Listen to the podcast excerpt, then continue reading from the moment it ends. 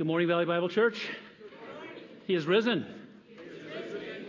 Isn't that a great song? Thanks to the worship team and that Ben, that cat can sing. Yeah. Thank you. Thanks to the worship team. This, you know, we have uh, four services today. We had two services on Friday night. And our worship team and our tech team and our um, our ushers and our greeters and our safety team, all those people. Would you give them a round of applause for just being here? So we're halfway done with Sunday, and uh, a little bit more than halfway done. We are in the book of John, and uh, it's Easter Sunday. I'd like you to turn to where we have been studying in John chapter 14.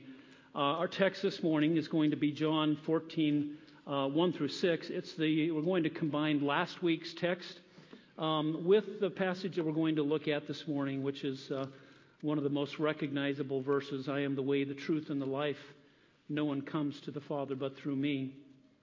I ask you to stand as we, we read God's Word because we believe that we can give honor to the reading of His Word and we know that He is speaking to us for sure at this point. I've got things to say about the Word of God, but this is the Word of God. Please give attention to the reading of God's Word, John chapter 14, verses 1 through 6. And Jesus said, Do not let your heart be troubled. Believe in God, believe also in me. In my Father's house are many dwelling places. If it were not so, I would have told you. For I go to prepare a place for you. If I go and prepare a place for you, I will come again and receive you to myself, that where I am, there you may be also and you know the way where I'm going. Thomas said to him, Lord, we do not know where you are going. How do we know the way? Jesus said to him, I am the way and the truth and the life. No one comes to the Father but through me. And God's people said, Amen. Please be seated. Father of truth, we pray that you would sanctify us in truth, for your word is truth, through the Spirit of truth, that we might know better the Savior who is the way, the truth, and the life. In his name we pray. Amen. Easter is Resurrection Sunday. It is all about the resurrection. Uh, it is the most important event in all of Christianity that Jesus rose from the dead. In fact, it is the most important event in all of human history. Think about it for this time. All of you, you were born. You're born to your parents and to their parents and their parents. So you're born and you live a life. You grow up and you, you go to school. You get a vocation the normal order of things, you meet someone and you get married and you have children. And throughout that lifetime, you have joys and you have concerns and you have celebrations of birthdays and holidays. You have more kids. You have a vocation perhaps that you love. You have holidays that you uh, express and, and, uh, and celebrate, like Easter, like Christmas, like New Year's. Perhaps you have uh, hobbies and things that you love doing. Maybe you love to fish. Maybe you love to, to, to, to climb or, or hunt or many things that give you great joy. But in your lifetime, you have difficulties, perhaps even illnesses, challenges in life along with those great joys. And so you're born and you live and you die. What was it all about? Is that it? Is there more to it than that? Jesus' life follows the same pattern. He was, he was born of a virgin, he was uh, God incarnate, God in human flesh, and then he lived a life of perfection. He never sinned. He went about doing good and performing miracles. And he was betrayed, and he was arrested, and he was crucified, and he died, and he was buried.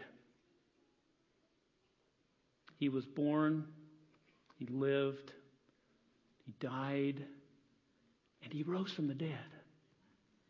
So that makes this the most important event in all of human history.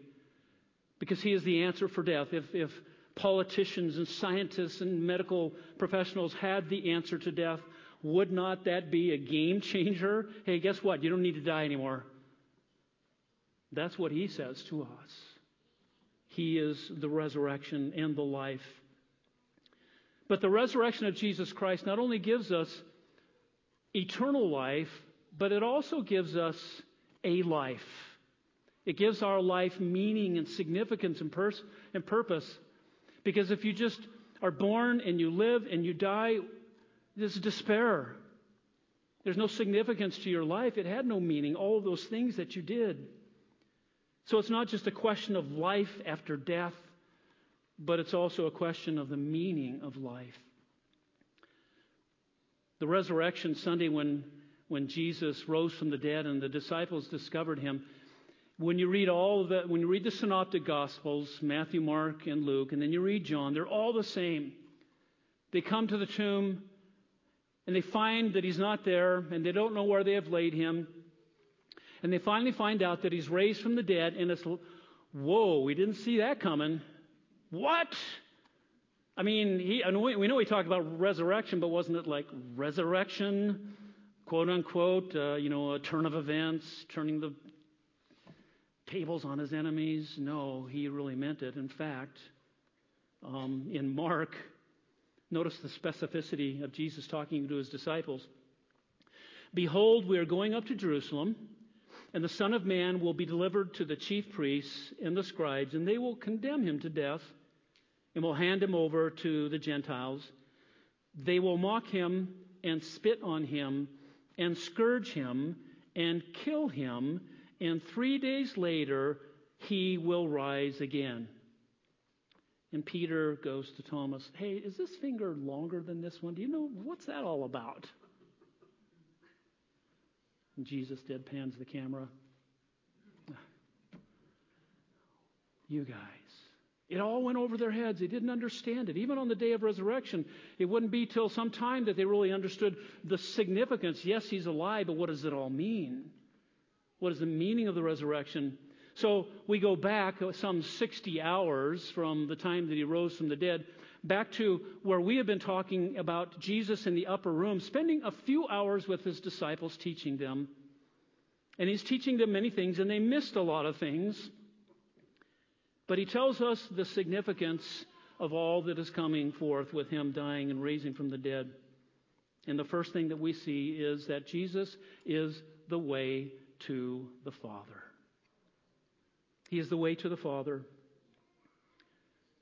Verse 5 Thomas said to him, Lord, we do not know where you are going. How do we know the way? Jesus could not have been more clear. He started off by saying, Don't let your hearts be troubled. Believe in God, believe in me. In my Father's house are many dwelling places. If were not so, I would have told you, I go to prepare a place for you. And if I go to prepare a place for you, I will come again, that where I am, there you may be also. Thomas, well, where are you going? Eh, speaking for all the disciples, but we don't know where you're going. And Jesus didn't say, in my Father's house. He didn't repeat it, he didn't go back over it one more time. He allowed him to just continue to learn at his own pace and said what needed to be said. Why did they miss these things? They, they, just didn't understand them yet. There was a lot of, throughout the, the upper room discourse, they keep asking all of these clarifying questions. Even the uh, triumphal entry, riding on a donkey, and he quotes, Jesus, Jesus does, Zechariah, and, and the text says, and they didn't even understand what that meant until after he was glorified. Whoa. And he's going to wash Peter's feet. And Peter said, No, not my feet. And Jesus, what did he say? He said, Peter, you won't understand this now, but later you will. I'm going to the Father. Where are you going? I just told you, you know the way. Somehow latent within them, they know, they have the information, they haven't put the pieces together. He's going to say in a minute, and you know the Father, and then he's going to say, and you know the Spirit, but they don't really comprehend. And later he's going to say to them, I have many more things to say to you, but you cannot bear them now. But when he, the Spirit of truth, comes, he will lead you into all truth. And then continually, if you've read through John 13 through 17, as I suggested, you'll see continually they keep asking, Well, what? We don't get it. We don't understand. But Jesus is the way to the Father. That's what this is about. Where are you going? Jesus said, I am the way, the truth, and the life. No one comes to the Father. He is the way to the Father. A couple lessons for us to begin with. Like Thomas, readily admit what you don't understand. If you don't understand spiritual truth, just tell people. Don't pretend that you know. Uh, Thomas didn't pretend. We all have done that, right? Someone says something that uh, we don't quite get it, and we smile and nod our heads. Yeah, that's awesome. Yeah. He didn't do that. He was, he was honest. God gives honest answers to honest questions. He does. But also, we should be patient with those who do not understand what we know.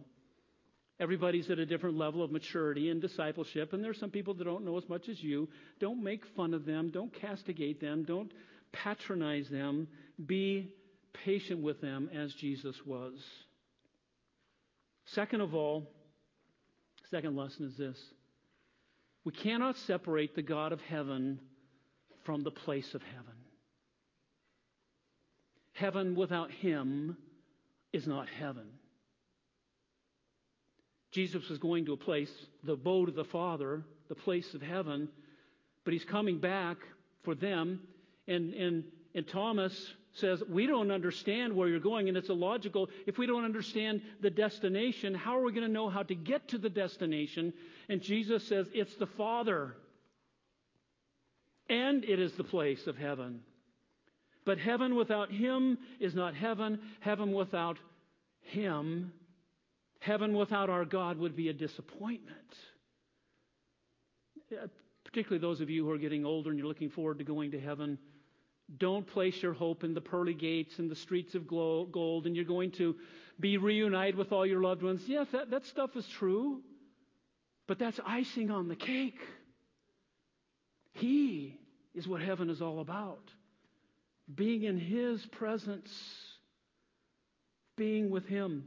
Um, in my military career, I had opportunity to be uh, deployed a number of times, and for me, the first six weeks were just brutal. I was one sick home homesick puppy, really. I, I, longed for my wife and for my family, my church family, my surroundings, and I missed people and relationships so much. After a while, you get used to it and you just do your job. And here I am, a chaplain, of course. I'm supposed to help people who are struggling, and I struggled as well because I'm human. But I also longed for my house, my kitchen, making my own coffee, being able to get in a car and drive, go somewhere, go to McDonald's and shop, being able to uh, being able to, to go and get in a bathtub. There's no bathtubs on ships or no bathtubs in the desert of Iraq.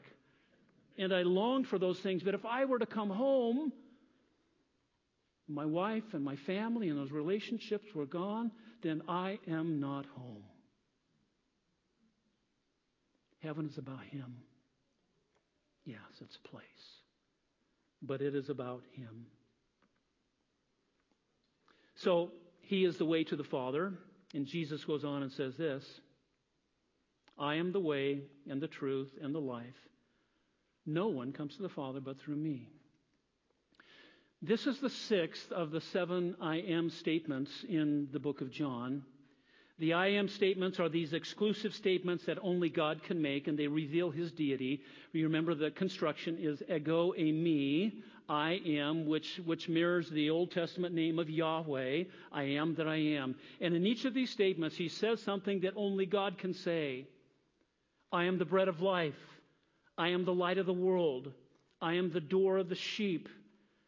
I am the good shepherd. I am the resurrection and the life. I am the way, the truth, and the life. And in a couple of chapters, we'll see he says, I am the true vine. Only God can say that, and they speak to his deity. And so Jesus is the way par excellence. Par excellence. A little grammar uh, tutorial here, both in English and in Greek. When you have that, uh, when you have that uh, definite article, the, sometimes it is the par excellence, which means that it is in a class by itself. He is the way, the only one deserving of the name. He has preeminence, and, and there is no one else that is like him. It's like if I were to say to you, Hey, are you going to watch the game tomorrow night? And you say, What game? The game. Gonzaga is playing for the national championship. Did you see the ending of that game last night? Woo! Man, that was amazing. Yeah. but it is the game, right? And Jesus is the way par excellence. No comparison.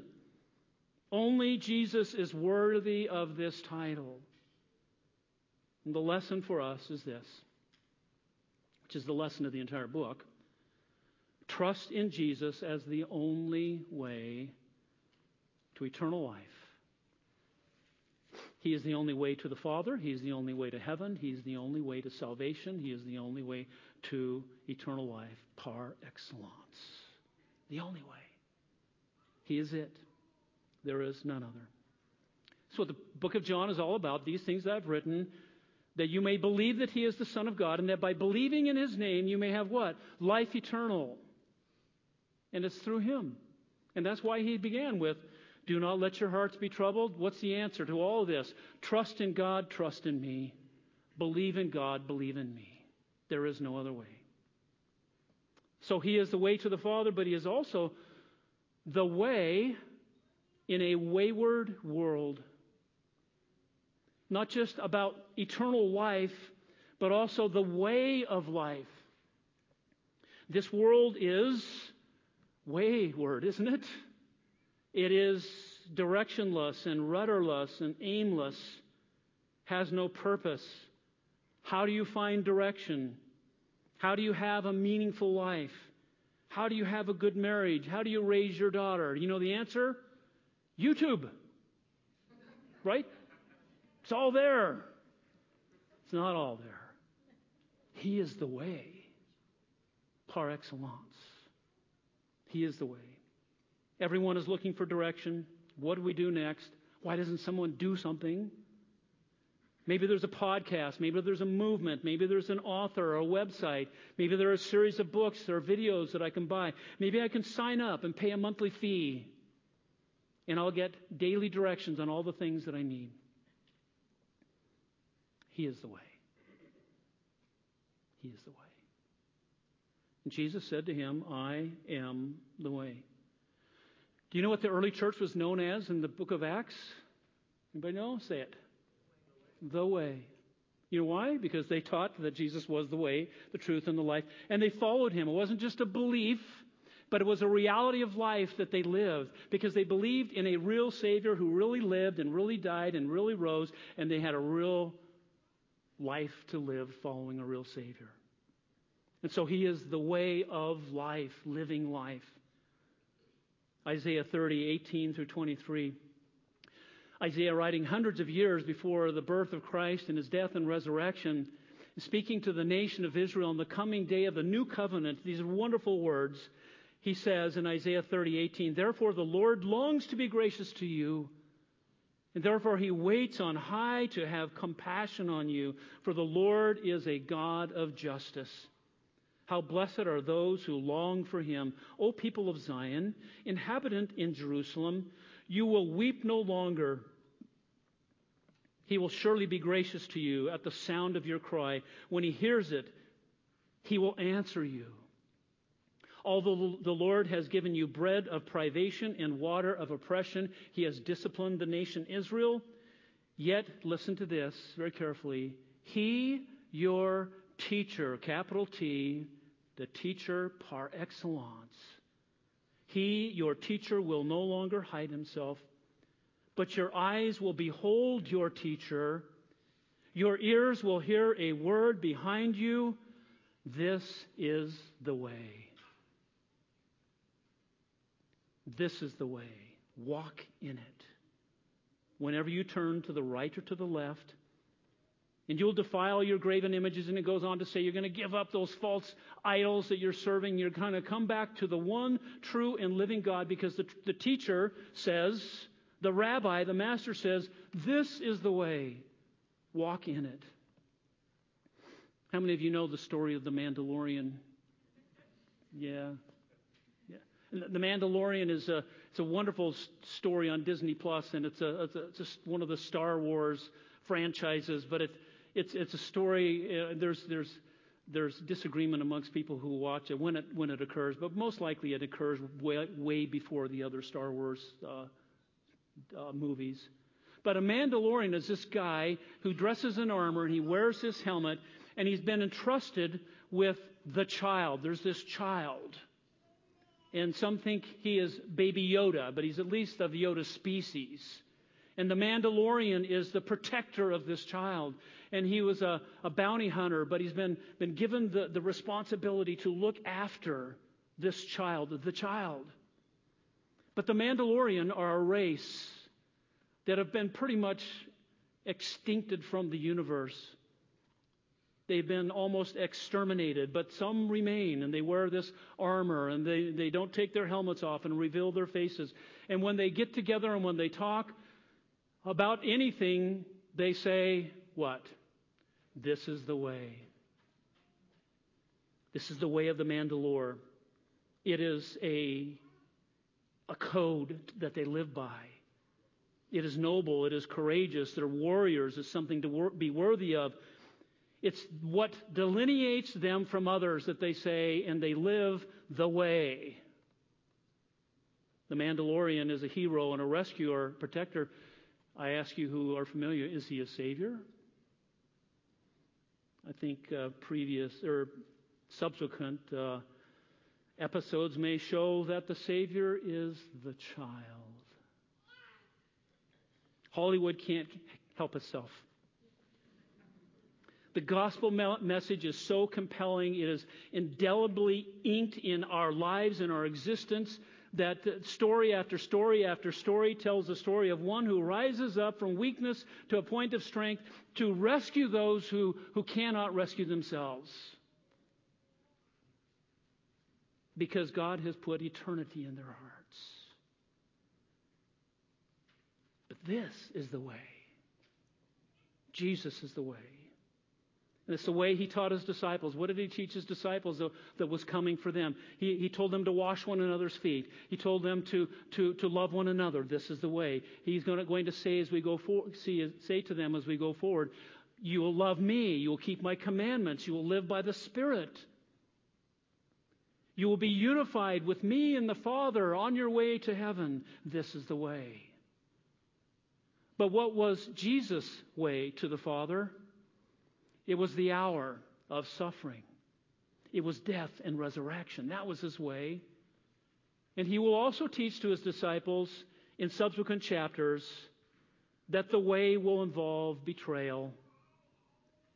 He says, You will be hated, and you will be hated, O Christian. Why does he say so? Because they hate me. You will be hated because they hate me. You might be killed. Why might you be killed? Because they killed me. If you follow the way, it, um, it involves all the wonderful good things of love and answered prayer and the Holy Spirit, but it is also difficult. This is the way. Couple of lessons. I've been saying it over and over again, but write it down. This is the way. Walk in it. This is the way. He is the way. And the way that He has given what is the way of the world? Do not love the world or the things in the world, at all that is in the world, the lust of the eyes, the lust of the flesh, and the boastful pride of life. Fading away. They do not last. Materialism, self gratification, pride, and power. That's the way of the world. How do we see it? We see it in politics, moralism, mysticism, naturalism, political correctness, cancel culture, racism, humanism, globalism, Marxism, all the isms. They're all isms of the world. It's amazing to me that uh, we live in a time when American culture has, embraced Marxism of all things. You know where Marxism, the only place Marxism has ever worked is in the universities of Europe and the universities of the United States.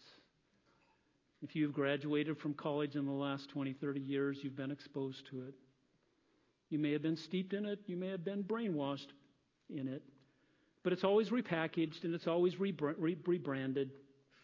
And we're never told exactly what it is, and its current rebranding is called critical race theory that denies that you are made in the image of God. It denies that all people are made in the image of God and have value and worth because He has made them. It denies that because it denies God. But we are to walk in this way, to love one another, to love our neighbors as ourselves, and to love Him and to keep His commandments. That's the way. Second lesson is the way and the person of Christ cannot be separated. Just as the God of heaven cannot be separated from the place of heaven, the way is a person. It is both a person and it is a way of living. You cannot separate the two. If you separate them, then the way of living just becomes a Mandalorian code. It's just stuff that you do because you're living by rules. Yes, there are things that we're supposed to do and not supposed to do, but they flow from Him because He is the way. The way is a person. And just as the person is related to the way, so we must be related to him. So, Jesus is the way to the Father, Jesus is the way in a wayward world, and Jesus is the truth in a world of falsehood. For he says, I am the truth. The truth par excellence. The, world be, the Word became flesh and dwelt among us, it says in the prologue of John. We saw his glory. Glory is of the only begotten from the Father, full of grace and truth. Jesus Christ was full of grace and truth. Truth is in Jesus, it says in Ephesians. He would also say, John, Jesus would teach us, when the Spirit of truth comes, he will guide you into all truth. Third person of the Trinity. He would pray, Your word is truth, Father. Sanctify them in truth. And Jesus himself is that divine logos, that ultimate communication of who God is, of that ultimate reality, of the God who exists beyond all things. And Jesus is both the Word and the truth. He is the divine Logos. He is the final word on all things. But we ask, what is truth? Like Pilate did. Just the concept of truth. Yes, it's the person of Christ. But what about the concept of truth? Well, truth is objective reality. The standard lexicon for Greek lexicon uh, says the, the word truth means this an actual event or an actual state, reality. That's what truth is. Webster's original dictionary def- defines truth this way conformity to fact or reality according to that which is. Truth is what is. A toaster is a toaster. A dog is a dog. A toaster is not a dog. That's not true. And yet we're confused these days, aren't we? We're confused about truth. But He is the ultimate truth. He is the objective reality. Truth is an objective reality that exists whether you believe it or not. It's true in all places, at all times, for all people. That's what truth is. It doesn't change according to the calendar year, the month, who is ruling our country, the color of your skin, or any such thing. Truth is just truth, it is reality. And Jesus is the ultimate standard by which all truth is measured. Not just moral or religious truth, but even mathematical and scientific. All truth is measured by Him because He created all things. And He is the, he is the epitome of truth. He is the truth par excellence, the ultimate truth, the ultimate reality. And all truth finds its source in Him, in the person. Imagine you go home today and you're going to hang a picture on the wall. And you, you have a stud finder and you go and you find, okay, there's the beginning of the stud. So I'm going to measure over an inch and I'm going to drill a hole to hang this picture. So I don't need a rule. I don't need a, a, a tape measure. I'm just going to go in the drawer and get a, a ruler. And so you get this this ruler, 12 inches. How do you know it's 12 inches? It was made in China, wasn't it? I mean, maybe it's a squish off this way or a squish off that way. I mean, it's a, wanting, you know, more the more we measure wrong, we're going to tilt toward China. A, you know, who knows? Tilt toward the east. How do you know? You can't find your ruler, so you, you ask your five year old, hey, draw me a, a ruler 12 inches. That's not going to go well. How do we know that that is 12 inches and that an inch is an inch? The United States standards of weights and measures, that's how we know. There is an objective inch by which all of their inches are measured. There is an objective foot by which all of their feet are measured. that is what truth is. And Jesus is that ultimate truth by which all truth is measured. Today, we view truth as something that changes. Truth is relative. We have fact checkers all the time who's checking the facts and verifying the facts. And they tell, and then this fact checker chain checks that one and that one and that one. And they come up with things like it's mostly true or somewhat false. What's the outcome? Uh, people are confused about the truth. Let me tell you, it's not a secret because it's the truth. People are not seeking truth, they are seeking power and self gratification. Because the Bible tells us that. And the Bible is the truth. Paul said in, in Romans 3 there is none who understands none who has the concept of truth in their minds, none who, who, who grasps it. There is none who seeks for God, not really, except those who are drawn by Him. And so people are not seeking truth at all. What you think today is true, what might happen tomorrow? I mean, look back at the last five years, 10 years, 15 years. What you thought was settled truth is no longer true. And how is truth decided nowadays? The 24 hour news cycle. By what's trending, by what's popular. Uh, people are, are lemmings who go after the latest thing and they just go in the stream of the world. And if it, if it gets critical mass, then it's true. A toaster is a dog. It wasn't yesterday, yesterday that way, but today things have changed. 1 John 5:19 says, "We know that we are of God and that the whole world lies in the power of the evil one." And he is the father of lies.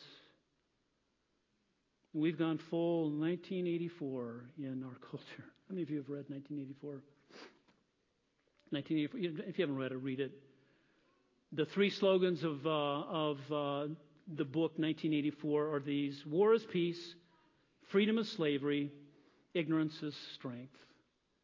And it's a dystopian novel that was written, was it written in the 40s, I think?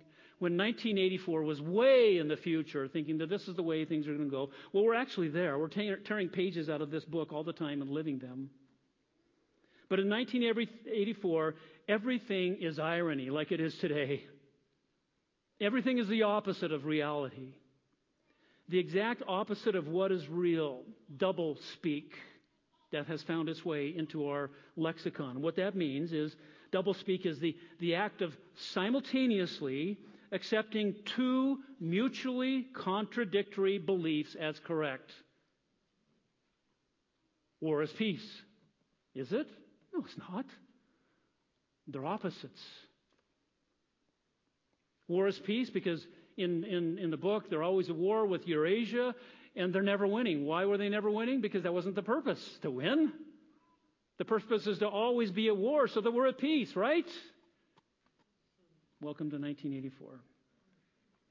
Freedom is slavery, which meant to discourage people from seeking freedom. Because if you get freedom, then you get slavery. Makes perfect sense, right? The Bible tells us this in some way that if you, if you think you can do whatever you want, you will be enslaved to sin. Ignorance is strength. And for the state in 1984, that means you need to accept as fact whatever you're told. Everything. No matter what form it comes to you, the propaganda, it's always the opposite of what is true. I, can't tell you how many times I read articles this last year, and I encourage you to do this.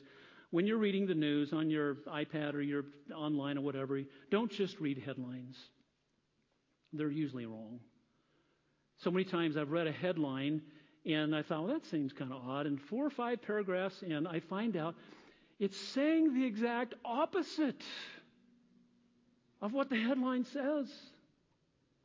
But if all you're reading is headlines, this, you're, you're, ignorance is strength. As long as we can check the scores, as long as we can stream, as long as we can entertain ourselves, ignorance is strength for the state. There are only two views of the world. The first view is the, the view of that God exists. This is the, the Christian worldview. There is an absolute, absolute, personal, transcendent being. That is God. He is absolute. He is beyond all things. All things come from Him. Life, truth, grace, all comes from Him. And He's personal. He has made you in His image. That's why you love. That's why you feel. That's why you forgive. That's why you think. That's why you reason. That's why you choose, because you are made in the image of a, an absolute person. And his ideas and all that he does is transcendent. It transcends this world. It is greater than this world. The other view is that God does not exist. And that's the prevalent view of this world today. It means that the universe is, and scientists will even tell you, the universe is finite. The universe is impersonal. The universe is material. And what then? You have no significance. You have no meaning. There's no absolute meaning, no absolute truth beyond the fact that nature exists and you are a machine made up of molecules and matter. That's all you are. Your thinking and your reasoning, they're only an illusion. For it is just the physical function of the brain. The brain is just a thing. That's the natural conclusion of materialism. Your emotions are not real. They just, they're just a natural chemical reaction of, of the synapses in the brain and, and, and the bodily functions that, that just it, it's just something that you feel, but it's not real because it's material and it's physical. Therefore, it's, it's not, can't exist outside of what is material. And I'm only re- repeating to you what real scientists have said. This is not my saying what they say.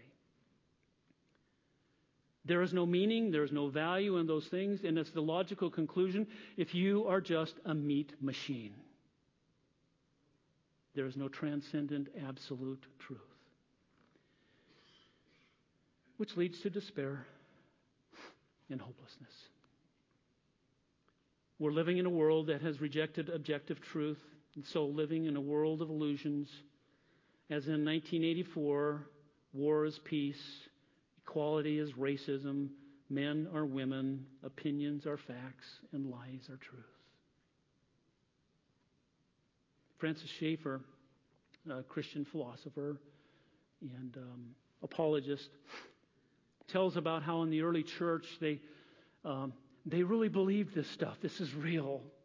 Jesus really lived and really died and really rose from the dead. And so when, you know why? Because they saw him, some of them, or they knew someone who saw him, and it was close enough to the, the event that they believed it and they taught the scriptures. They believed that it was true. And so the early artwork of Christianity drew pictures of real people real people worshiping in, in the catacombs because they were being persecuted. But as he said, what happened in, in centuries to come, Christian are changed. And they weren't drawing real people, they were just drawing images that represented Christians.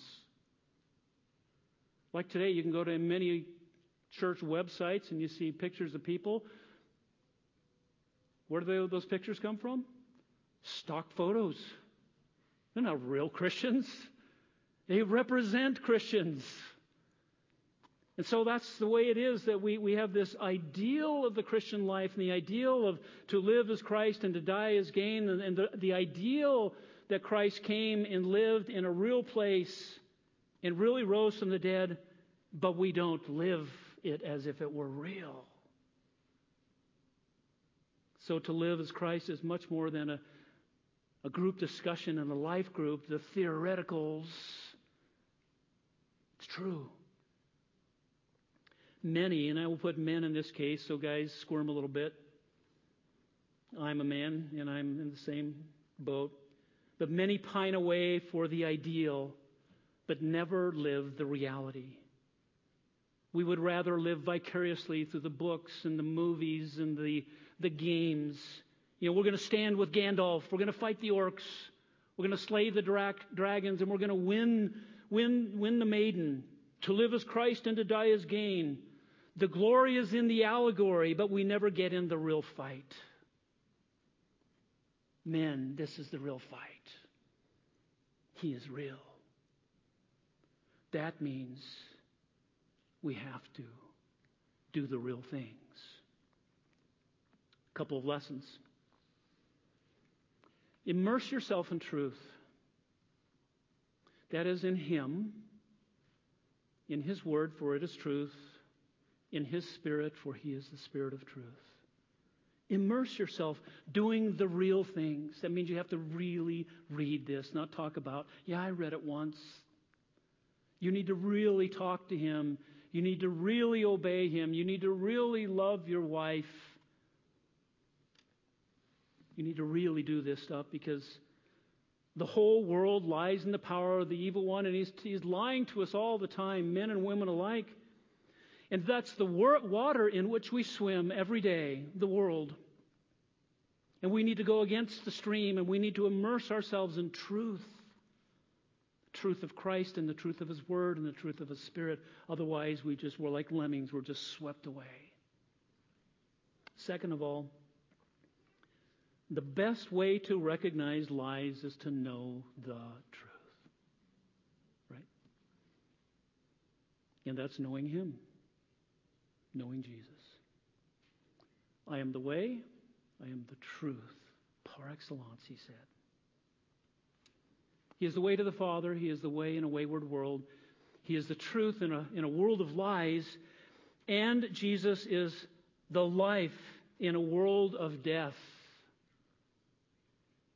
We live in a culture of death, but Jesus says, I am the life, par excellence. There's no other life beyond me. Jesus is the way because he is the source of all life and he is the giver of life, whether it's natural life or whether it is eternal life. He is the embodiment of life. In the prologue, all things came into being through him. You came into being through him. And apart from him, nothing came into being that has come into being. In him was life, and the life was the light of men. He is the life. He is the giver and the source of life, and that means that you are uniquely created in his image to, to reflect him, all the good things. He made you for a purpose. You're not just a meat machine. Your life and your existence has significance and purpose. And we enjoy life and we love and we have compassion, we have a sense of justice and all those things that exist in the world because they are transcendent from an absolute being. But these are all absolute, these things that He's given to us. Unfortunately, our world has devalued life we live in a culture of death. How many of you like, this is funny, murder mysteries, right? it's all about murder. yeah. Yep. I can say this again. My wife won't mind me. Her, her favorites are if someone is not killed in the first 30, 90 seconds of a, of a show, it's not worth watching, you know. we all like a good whodunit, right? But it gets worse than that. I mean, a good movie is basically from from Hollywood is is you know what's the body count after after 120 minutes? The people who lecture us about morality.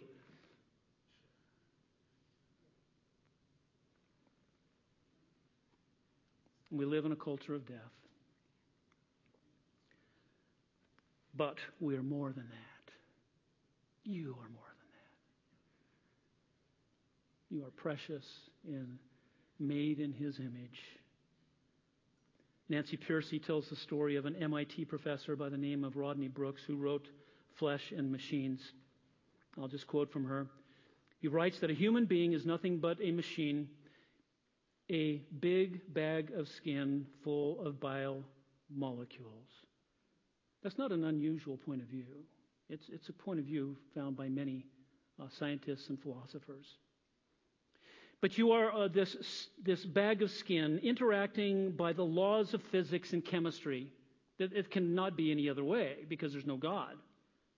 In ordinary life, of course, it is difficult to actually see people that way. But he says, when I look at my children, I can, when I force myself, see that they are machines. He has to force himself to see it that way because his, his heart and his, his emotions are telling him something different. Is that how he treats them, though? He says, That is not how I treat them. I interact with them on an entirely different level. They have my unconditional love, the furthest one might be able to get from rational analysis. Certainly, if what counts as rational, she says, is a materialistic worldview in which humans are machines, then loving your children is irrational. You must be consistent. Love doesn't exist if they're just a machine and so are you. So, how does he deal with the cognitive dissonance? He actually says this, and many other scientists and philosophers say the same thing. He says, I maintain two sets of inconsistent, inconsistent beliefs. I maintain two sets of inconsistent beliefs. War is peace. Slavery is freedom. Why? Because the alternative is believing in God. And He won't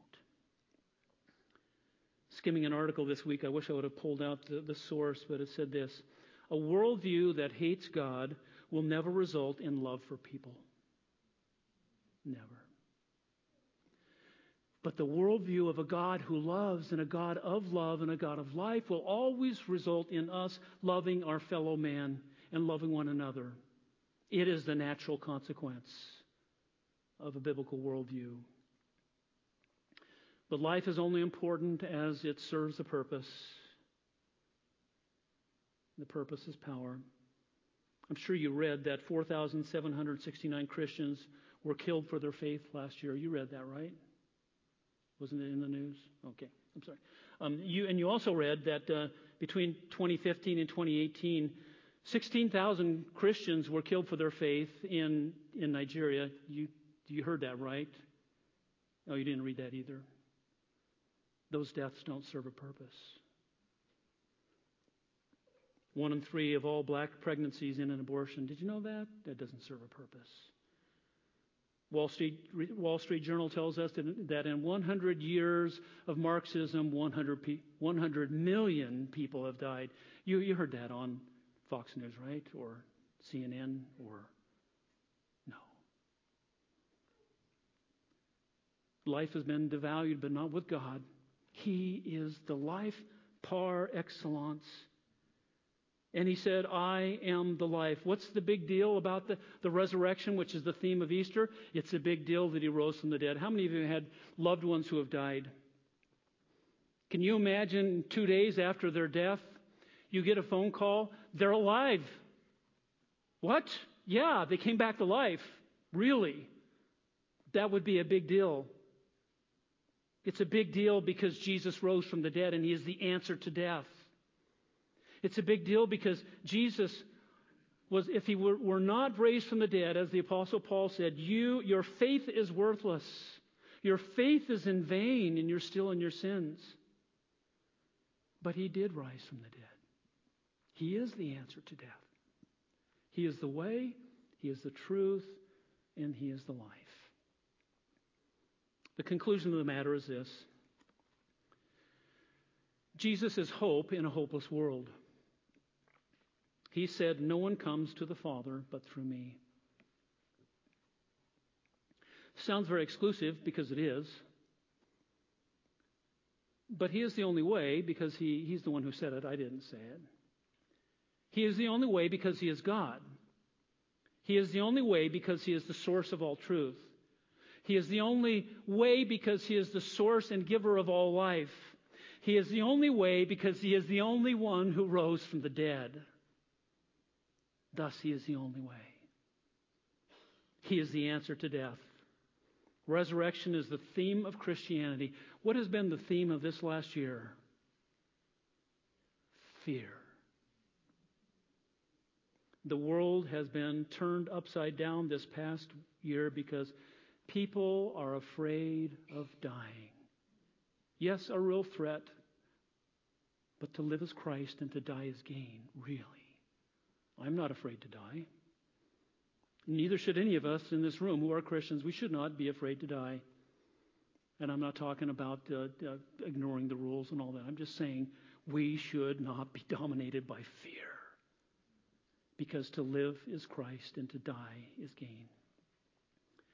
No one comes to the Father but through me. That's exclusive. But then he offers this invitation to all of us I am the resurrection and the life. He who believes in me will live even if he dies.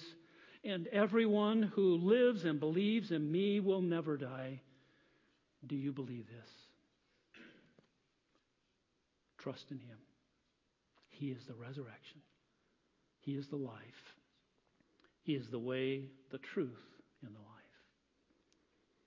And we're going to put an exclamation point on that through communion.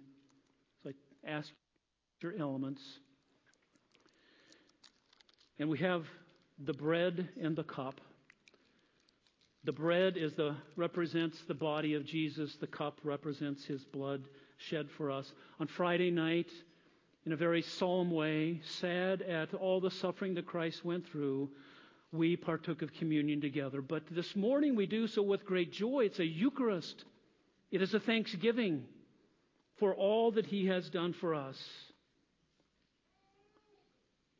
Thomas à Kempis wrote many hundreds of years ago these ancient words about John 14:6. He said, Follow thou me. I am the way and the truth and the life. Without the way, there is no going. Without the truth, there is no knowing. Without the life, there is no living. I am the way which thou must follow, the truth which thou must believe, the life for which thou must hope. I am the inviolable way, the infallible truth, the never ending life.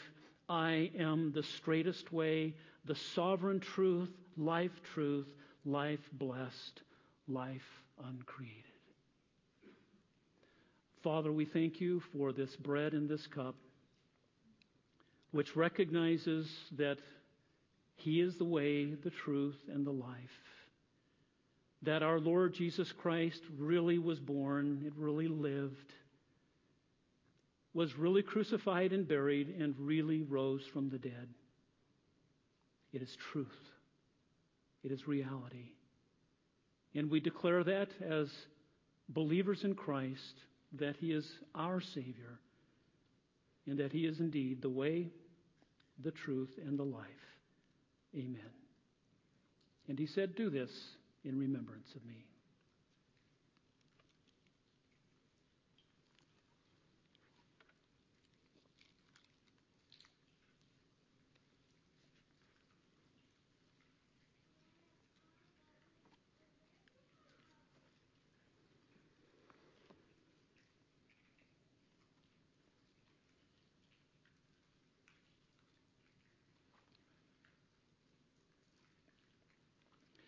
Thanks be to God for his indescribable gift of grace, the gift of salvation. And God's people said, Amen. Amen. We're going to sing one last song.